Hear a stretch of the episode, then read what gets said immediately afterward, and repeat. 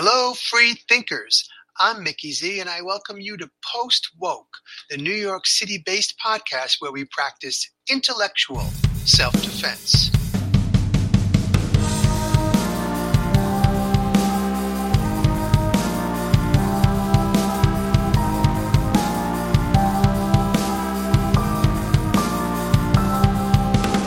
What you believe is secondary to how you believe it. That, of course, was Alicen Grey, best friend of the podcast, musician, composer, writer, synchro mystic, and so much more, but also currently guest here in New York City on her visit to hang out with me. And you will hear our entire new and epic conversation right after this word from our sponsor.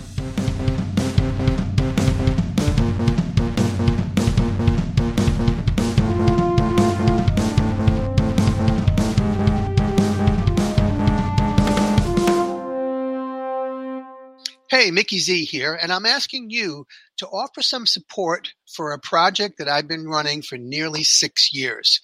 It's called Helping Homeless Women NYC. And as the name implies, I've been getting out there on the streets for, like I said, nearly six years to offer direct relief to some of the most vulnerable yet fiercest women you'll ever want to meet. If you check the show notes, you will find a direct link for how to donate at GoFundMe. If you're interested in becoming a Patreon patron or in ordering uh, restaurant gift cards directly from my wish list, shoot me an email and I'll send you that information. But I'm just requesting some support, thanking you in advance, and asking you, no matter what, to please share the link far and wide. Now, let's get back to the show. And I'm back here in Astoria, Queens, New York City with Alicen Grey in person. Alicen, what are you doing in New York? Hanging out with you, eating amazing food, seeing my friends, just maximizing aliveness, let's say. Awesome. It's been a pleasure. This was a somewhat spontaneous trip, mm-hmm. and therefore we had to follow up quickly because it was just two episodes that we had a great conversation mm-hmm. about creativity and, and all related topics. But this time around, I really want to focus on your latest Substack um, article called A New Theory of the Earth's Shape. Now, before people start rolling their eyes, possibly, I want to say that Alicen, to borrow her phrase, is wading into the tumultuous sea that is the Earth shaped debate. But she warns it isn't just about the shape of the Earth, it's about so much more. So let's begin with what is it about? The debate about the Earth's shape is about the same thing that pretty much all ideological debates are about, which is it I feel that ideological debates give people a sense that if they can prove that their opinion is correct, then they've won the feeling of having a stable identity. Something that I specialize in, um, my my area of expertise, I would say, is ideological identification, or the role that beliefs and belief systems play in someone's experience and perception of reality. So, in my latest Substack article, I got the conversation started about how I don't really care what shape the earth literally physically is. I'm more interested in what the shape of the earth, whether it's globe earthers or flat earthers, what it means to them. So, for example, in the globe earth model, if you accept that the earth is a globe, you must also accept that the sun, our source of life, is 93 million miles away. And if you accept that the Earth is a globe, you probably also accept that we were the result of trillions of years of entropy and we are something of a cosmic accident. And we're just floating in the void. We don't have a purpose or a meaning. And you know so there's all these um, presuppositions that go into accepting that the earth is a globe. Whereas people who begin to question that the whether the earth may actually be flat tend to have an entirely different set of beliefs that symbolically have very different psychological ramifications. So, for example, flat earthers believe that the sun and the moon are actually both within our sky and they are equal in size and therefore equally important. And so that could potentially mean that their perception of the roles that men and women play are equal but different. Um, that's because we collectively see the sun and the moon as representations of the masculine and feminine principles, respectively. So, uh, the point of my article is to draw attention to um, what's underneath the debate, what motivates the debate, because I think lo- it's by and large about what we subconsciously think is true and want to be true. And I'm more interested in that symbolic mm. uh, aspect of what why we are so fascinated with whether or not the Earth is round or flat. Okay, thank you for that. I if uh, the way I heard it, and I loved reading this article. Thank you. Is that it? Again, it's not about either side being right or wrong. It's it's beginning to self-examine why we hold these positions in the first place, and perhaps as maybe more importantly, how willing we are, how willing we are to entertain new possibilities, and also demonstrating how, like you could talk about, like the point about this particular podcast, it's not a flat Earth episode because it just as easily could have been was Lee Harvey Oswald a lone wolf hmm. or was 9/11 an inside job. Mm-hmm. You can believe really whatever actually absolutely can believe whatever you choose to believe. But what I've learned, particularly more now than ever, is that when I examine my own beliefs, I realize that even I'm setting up preset parameters as to like, I can believe this spectrum of ideas, but anything outside the spectrum then becomes the lunatic fringe for some degree. And I don't want to be like that. Mm. I, so it, so just for the record, I Alicen could speak for herself. I don't really have a stance on flat Earth, but I have a strong stance on challenging uh, conventional pieties. So, um, would you say that that's a theme of this article also? Yes, absolutely. Um, and I think it's interesting you say you don't really have a set stance on the shape of the Earth because even to say that takes guts in this day and age where you're everyone's expected to be able to speak to their belief systems um, quickly like in the form of a soundbite so uh, for example if if you call yourself a feminist but you won't say the catchphrase trans women are women your entire all of your life's work regarding feminism suddenly becomes null and void in the eyes of certain ideologues who think that um, feminism is something that can be reduced to just a catchphrase. I mean that we live in an age of memes and if you'll remember memes aren't just like funny pictures on the internet. Memes are units of cultural exchange. They are units of information. And so we live in a time of of mimetic exchanges where um, entire belief systems are expected to be condensable into 140 characters or a single uh, square image on Instagram. And that's simply not how belief systems or humans work. And so I would challenge anybody who's who's listening at this point thinking it's so weird he doesn't know what shape the earth is. How can he say that? Or how can he say he's even comfortable suggesting that the earth doesn't have a set shape or anything like that? I would challenge anyone listening right now to consider that there's a usefulness in opening the mind um, to the possibility that literally anything you know could be wrong or or not even wrong because that that can be a repulsive statement to people. Mm-hmm. oh you don't even know anything. That's not what i'm trying to suggest. I feel that there's always more to learn but in order to learn it you first have to entertain the possibility that the people you're listening to who who disagree with you or pose new perspectives may actually have something valuable to teach you. It may not have to do with the literal surface level information they're exchanging with you, but again, these these um, subconscious connotations to the ideas being exchanged. Excellent. I yeah, I I definitely feel comfortable saying what I said that you focused on partly because what I'm beginning to embrace more and more and more is that I can I can learn so much from somebody, even if I don't currently agree with their current stance. And I just wanted to touch on what you talked, how you described memes. I can remember going back a full generation. Somebody interviewed Noam Chomsky and asked him, "Why do you suppose you never get invited on these political talk shows?" And his first answer was, "Well, the the me- mechanistic answer was that I take a while to get to a point, and on a show you have to fit your your response in between commercials, which I guess was a meme of the time. Mm-hmm. Now we've shrunk it even smaller.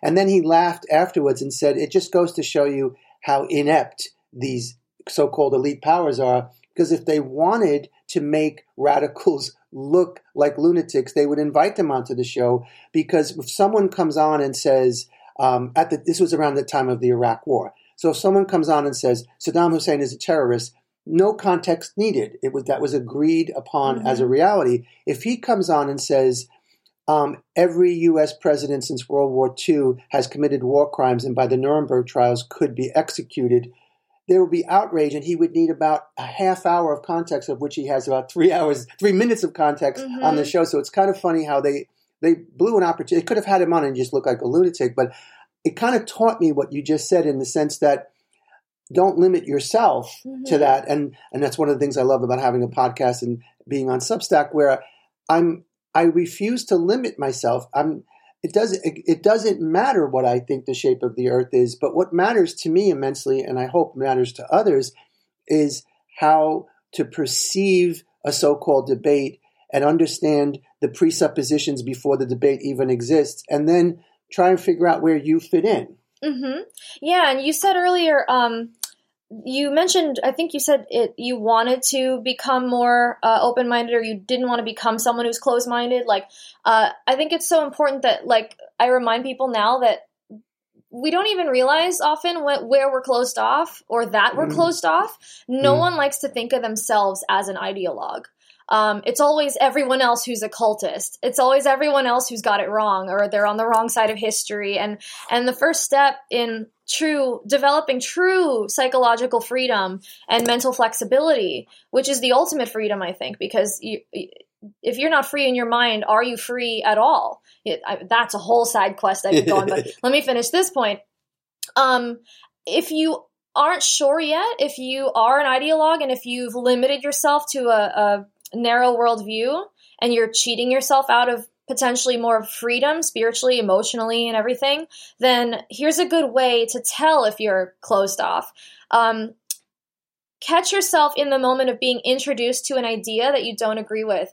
In that moment, let's say it could be something as simple as let's say you don't believe in astrology and you see that somebody has uh, on Facebook posts about astrology as soon as you see cer- those certain trigger words like uh, zodiac, Capricorn, transits, things like that, do you internally feel like repulsed? Do you feel annoyed? Do you feel irritated? Like these are the indicators that you have at some point in your life decided that you you have nothing to learn from someone who believes these things. You may have even developed something of a covert superiority complex to them. Maybe you think they're dumber than you because they believe in astrology. Who does that?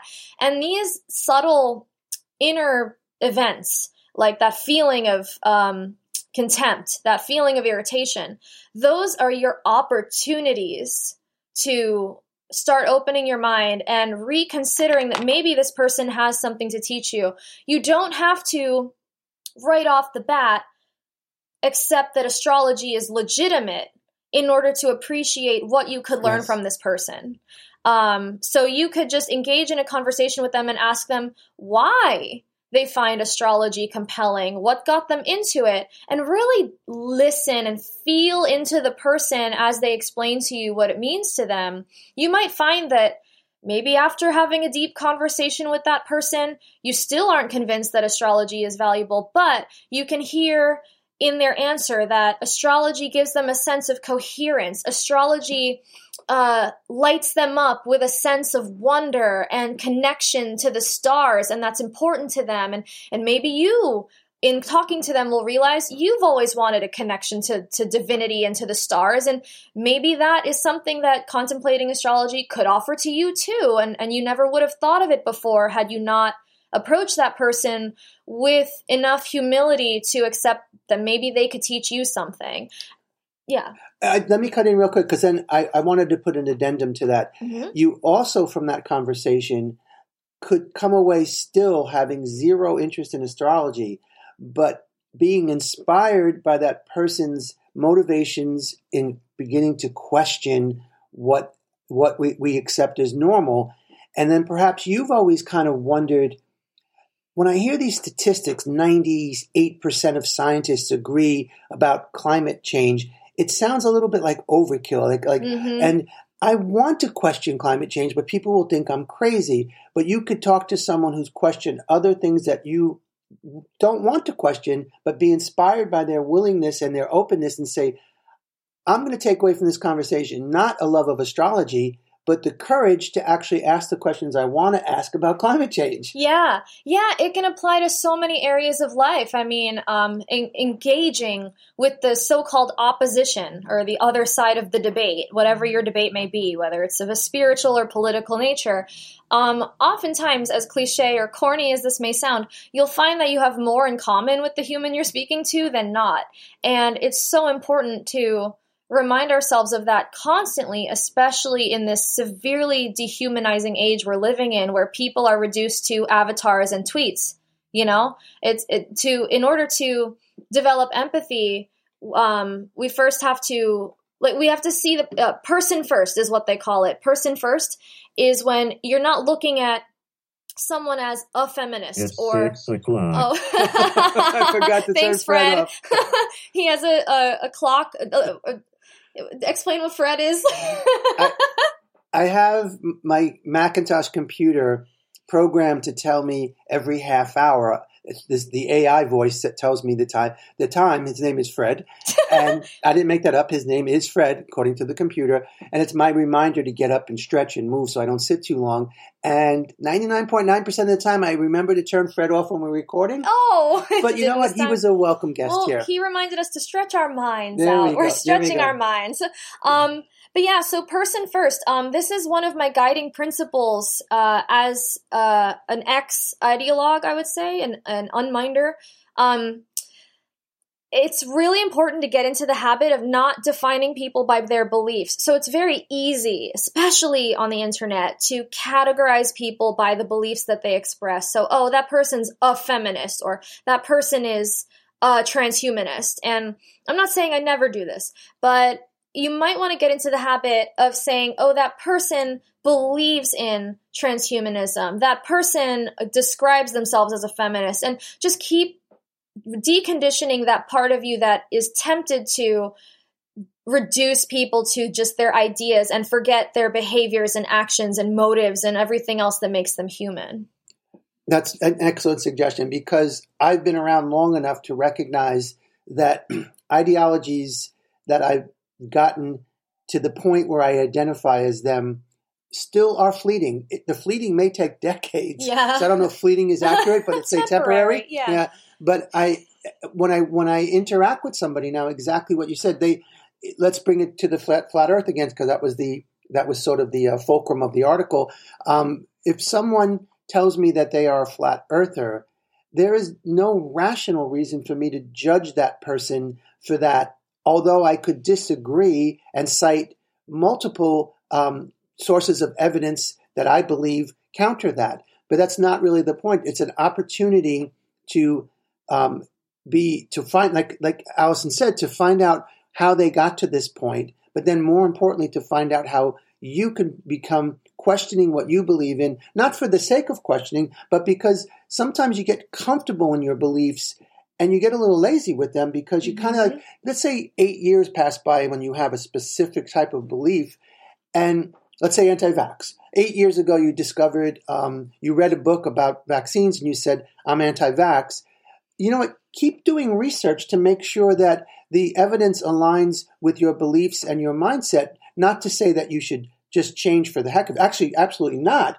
But i think that there's so much value in this type of contemplation and once again, it doesn't matter. It could be related to COVID, 9 11, Kennedy assassination, flat earth. I mean, the, the conspiracy theories are endless Mm-hmm. because the conspiracies are endless. and, and and what I'm very very much trying to do is to find new ways to interrogate myself. And I'll give one example and bring it back to you. Mhm. Is how we were just talking before we recorded, and I was to bring it back to climate change.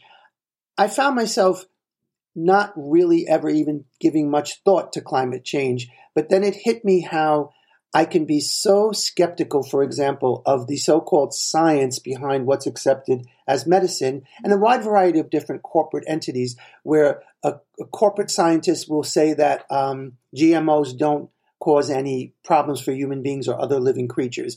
And so I'm like, oh, I can, this science sounds corrupt. There's, there's a financial uh, impetus behind it. But yet I didn't apply the same lens to climate change science. Now, that doesn't mean automatically they're wrong, but it does mean that I had this blind spot because mm-hmm. I have this very strong, sometimes cynical lens, but yet I wasn't applying it to climate change. And why not? Was I afraid to be called a lunatic or a denier? And so I began to apply it, and I found a plethora of evidence on the other side. And I'm really enjoying this process, which I'm in the midst of, and not going to come out and say I know anything from there. And then we were talking, and I'm someone that's been a personal trainer for a long time. And Alicen gave me some discussions about related to where human beings get energy. And I said to myself, you know what? I've been in the fitness field a long time, but every single thing I've studied and know about nutrition also should be subject to re examination. Not saying it's wrong, but saying that it's a healthy thing to do to constantly make sure that you're not getting lazy with your beliefs. Yeah, absolutely. And and I imagine anyone listening right now might hear us talking about how everything needs to be questioned and immediately feel exhausted just from hearing that because that is a huge responsibility, you know, taking on the practice of of disidentifying from ideas and becoming more of the embodied self. Um, so I just want to say, like, something I keep reminding people uh, in everything I've learned from my own deconditioning from fundamentalism keeps leading me back to the understanding that truth is not an idea. Truth is a mode of being. Truth is a state of being. It, it's if I were to describe what I know to be true, like just superficial beliefs and opinions aside, truth feels like the calm center of reality. And I it feels like clarity in my core. And so when I look back at the times I've been ideological, or I should say times I've identified with my ideology to the point where I lost my sense of self, and at times I would say lost my ethical compass, um, those were the times I lost my center. And so I was getting so caught up in ideas that the more that my ideas contradicted each other, or whenever I found myself to be potentially wrong about things, the more painfully aware I became that my entire sense of self was based on something fragile and potentially could fall apart at any second. And truth doesn't feel like that. Truth doesn't feel like you're going to fall apart at any second. It, the, the, mm-hmm. ne- the as soon as you see a tweet that disagrees with you, like if you're starting to feel that way, and like be honest with yourself, if you ever feel deeply disturbed or distressed just based on the tweets you see online or someone's Facebook post or something, in in all radical honesty, that is probably a sign that you've become identified with a belief system which is not a stable state of being. It's really not healthy. And so um, instead of looking at this practice as up, just question everything and wipe the slate clean, like I would say more of um, seek centeredness Mm. and stability when engaging with ideas and everything else sort of flows into place from there. It's i i'm i caution against treating the mind as something to be dissected and, and deconstructed. Rather the self is something to be built up from a stable core. So start there i would say. Start by contemplating what does truth feel like? How do i know when i know the truth? What it like what does it feel like in my body? Because disembodiedness is the other um, widespread illness of our time i would say we are so lost on the internet and we just Yeah. aren't in our bodies anymore Now, I appreciate that clarification, and you know, as I'm hearing it, it's it's just, you're, you're comforting people that it's not about giving yourself another full time job where you have to research and question everything. Right. Although many, many people I know and I know listeners to this show actually enjoy that a lot. I certainly do, and I, I know do you too, do. yeah. But it's not gratuitous. It's not arbitrary. Like you don't have to. Um, I mean, you could if it if you could like you could you could ask as we're recording this. It's a Monday. You Mhm. could ask like, well, says who? It's a Monday. Like that doesn't have like you can go on flights of fancy where you just say there. Well, not flights of fancy. You could just take it into directions where I want to entertain the idea that these man-made artifices are up for grabs. But at this, but accepting that people have lives, jobs, families, Mhm. etc. Mhm. What we're suggesting, and I'm going to come ask you more about the article that inspired this, is that even if you're not in a direct debate with someone or feel the need, all right, there's a person in my life that drives me crazy with this le- belief that I don't agree with. Yeah, it would be great if you could find some synchronicity with them. But in the article, you talk specifically about how occupying this mindset, let's say specifically with flat Earth, we're using that just as an example. I don't, mm-hmm. it doesn't matter, listeners, whatever you think, you think. But Alicen wrote how it could, for example, talk about what your core, your relation with your core, and your relation to the concept, the very existence of light. So, Uh-huh. do you want to pick either or both and just share a little bit about that? Sure, yeah. So, um, in the article, I propose my own personal theory of the shape of the Earth, and I make the claim that Earth is hyperdimensional, meaning there are aspects of the Earth as we understand it that are round. There are aspects of the Earth that are flat. There are aspects of the Earth that are toroidal and um, like a tesseract. Like you could describe the Earth as pretty much any shape. I do believe it is true that the Earth is all of the shapes. It, I mean, I think I even, yeah, I even feel that it's possible that the Earth, in some dimensions, could actually be balanced on a turtle's back, which is a, a myth that comes from some native tribes. So, um, and I, I propose that radical theory. Not to say I'm an, I've seen all the sides of the Earth and I know this to be true for a fact, but um, because I think because none of us can individually once and for all single handedly verify the shape of the Earth, um, it's worth exploring the possibility that Earth becomes whatever we perceive it as. Because for all intents and purposes, that's true. So, what I notice about when I step back and observe the debate, what I notice about the people engaged in the debate is they tend to perceive the Earth in accordance with their own inner state or their own emotional state, if you'd rather say it that way. So, a lot of people, most people currently believe the earth is round. Now, I'm not saying there's, I'm not going to make a sweeping generalization about everyone who believes that, but it does tend to be true that most people do not question the shape of the earth. So I would suggest that it's possible that if you're a globe earther, as it's called, then you may not have um, a conscious, deliberate relationship with your own inner light. So you accept very easily that the sun is 93 million miles away. That makes sense if you haven't started asking your own questions. Um, then it tends to be the case that the people who start questioning the shape of the earth most of the time do end up believing that it's flat. Um, that could just be a byproduct of the fact that they're willing to question the shape of the earth in the first place, and that brings the sun, in their model of reality, closer to the earth. And now, if we're symbolically identified with the earth, you know, humans are nature, then the willingness to question the shape of the earth says something about your own relationship to your intellect being represented by the sun or the light, the light that exposes the truth. So I don't know if you see where I'm going with this. Um, the the mental freedom that a person has is what determines how they perceive the earth to be shaped. And so the ultimate, in my opinion, the ultimate theory of the earth's shape is that the earth is entirely a holographic projection from one's own mind. And I say that because in this debate, believe it or not, if you're not familiar with this debate, there is a third party of people called inner earthers. And these people believe that there is an earth within the human system, you could say, the human body. and it's accessible through meditation, through astral projection, whatever you uh, want to call it, this inner exploration. So they don't see the earth as an external uh, character in relation to us. It's actually something fully occurring inside of the human spirit. And the way to access the earth um, is to go within. And so that puts the, the sun, the source of light and truth, directly inside of them.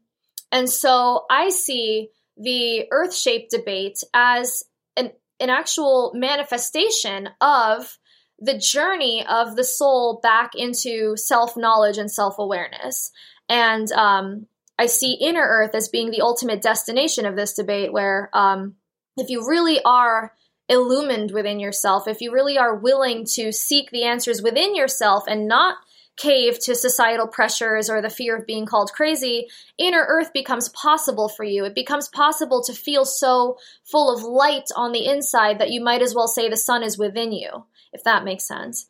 Yeah, and thank you. And, and it's it's a what I'm hearing is that if you are the type of person which at heart I think most people are that they're seeking to learn, grow, and evolve in their life and they don't want to be stuck in one place, even though it may appear in some cases in our consumerist society that people are stuck. Again, that's not really for us to say, but if people want to learn, grow, and evolve, part of that is learning and growing and evolving in how you perceive things.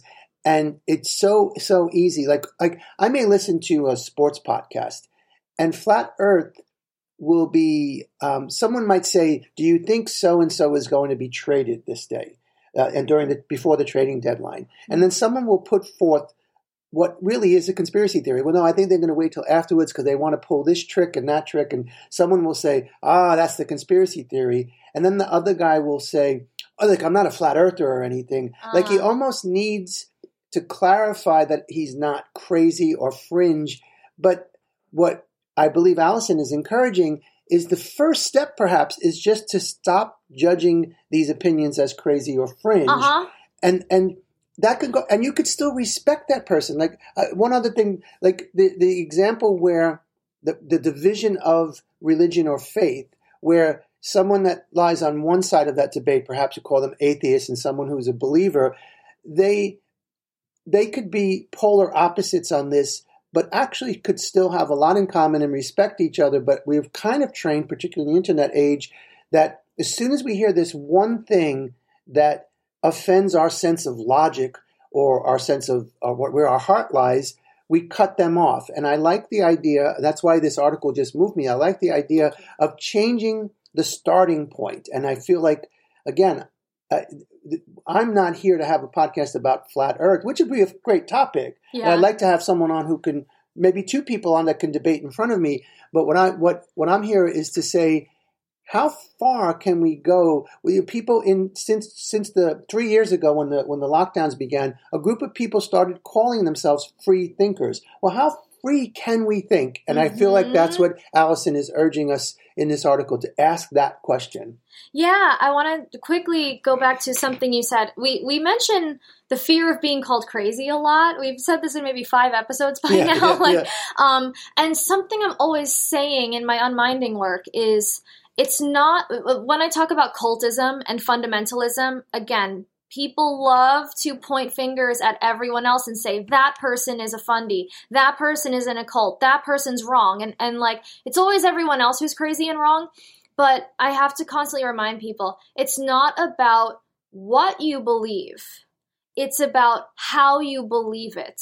So you could have two people who are christians one person could be a foaming at the mouth, rabid Bible beater who's just a total close minded bigot and, and who uses the Bible to justify their unethical and cruel behavior.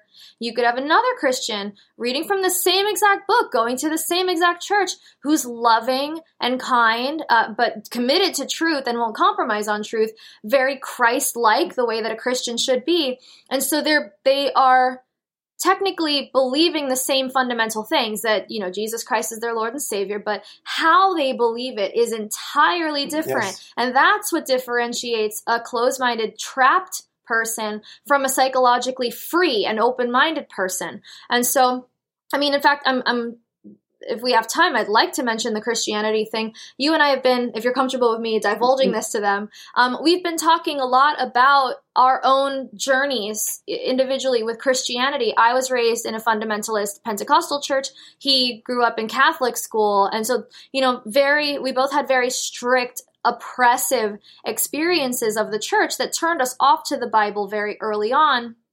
But now both of us are on a parallel track of returning to the Bible with an open mind and seeing treasures in the text that we weren't able to see before. Not because that those words weren't on the page. They were. The Bible didn't change. It was us who changed, and our internal state um, determined what we would be able to perceive in our outer reality. And so I'm not going as far as to say everything is solipsistic and the entire world exists only in your head, but you do yourself a disservice when you um, fail to check in with what's going on in your inner world and assume that all your problems are coming from the outer world because it's that's not entirely the case. Absolutely, and I'm totally comfortable with everything you said there. In in that, I find it. I've said this on multiple podcasts, but I feel like it's worth repeating. Throughout my adult life, and even maybe in my teens, um, some of my favorite moments of when I um, have completely changed my mind or at least been challenged. And I've been around long enough now that on certain topics where I spent 12 years in Catholic school. I became a fundamentalist atheist for a while. If that's not a contradiction in terms, I don't know. and and right now I find myself in this flexible, open-minded position, and it feels the best of all of them. Yes. Where it's just a sense of like, all right, all this stuff is going on. I kind of locked myself into blinders. Now I take them off, and I don't know yet what I'm going to find, but the act of taking them off is one of life's great epiphany moments. And again, it, we're not. I could. I think I could speak for both of us. The purpose of this conversation isn't to say you should believe this or the Earth is flat, but mm-hmm. I and fact, it's not you should do anything, but it's a big, big suggestion that that some of the greatest, like questioning the way we're just talking about, is not some type of um, painful duty like doing military service. It's actually some of the most fun and joyous moments in your life, and so don't miss out on that. Just ask questions, and also get to ask questions of someone you disagree with, and you might find like just be curious because mm-hmm. even if you're having an argument with your spouse that you're having a vehement disagreement on two different points of view if you can just hear them with curiosity, A, you'll learn more about your spouse, but B, you may learn more about the topic that's in between you. So it can work on a one on one basis, it can work on a large ideological group basis, and it's something that's an eternal work. And I don't pretend for a millisecond that I'm anywhere near refined at this, but I'm embracing it as an, a never ending work in progress. Yeah, um, I mean, this is my life's work personally. I'm I'm ever fascinated by the phenomenon of of ideology and and why humans collect beliefs and connect dots between them and identify with beliefs. It's it's something we are prone to do and there's so many reasons for that. You could appeal to tribalism. You could say it's the human attempt to feel belonging or coherence. Um, but uh, i just love to remind people that there's so much more to you than just what you believe.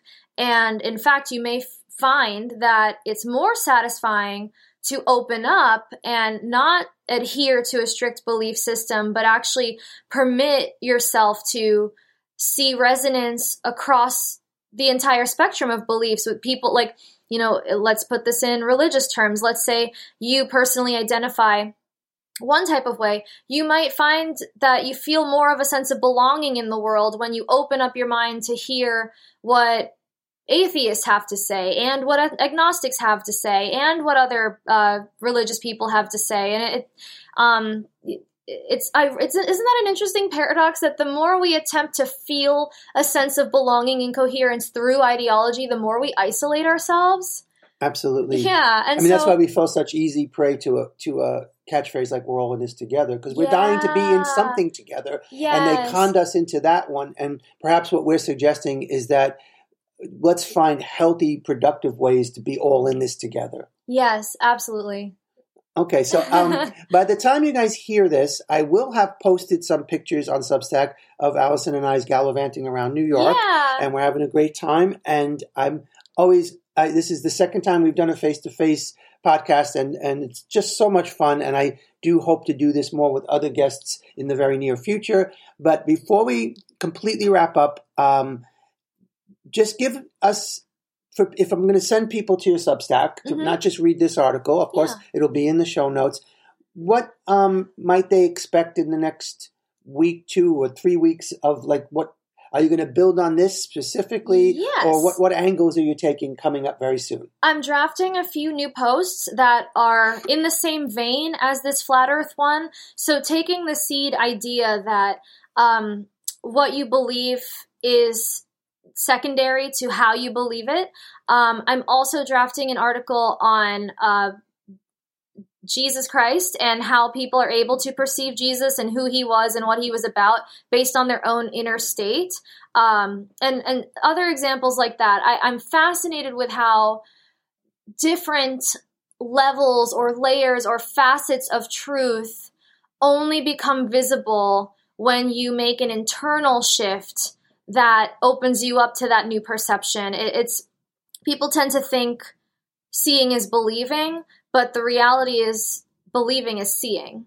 And so I really want people to sit with that and reflect on that because I've just found it to be true over and over and over again in every single arena of life, socially, politically, emotionally, spiritually. And so um, that's what I intend to write more about in coming weeks. Awesome. So it's going to be in the show notes, but I'll say it's AlicenGrey.substack.com. Can you give them the exact spelling because it's a unique Alicen, Yeah. and there's two ways of spelling Gray. So give them the, the, the easy way to, to find you. Here's the spelling of my Substack A L I C E N G R E Y dot substack dot com. Alicen, it's a pleasure. It's a double pleasure to be doing this in person. Yeah. And thank you as always. Thank you for having me, and thank you everyone for listening to us ramble about the shape of the earth. I'll be back with some closing thoughts after one more word from our sponsor.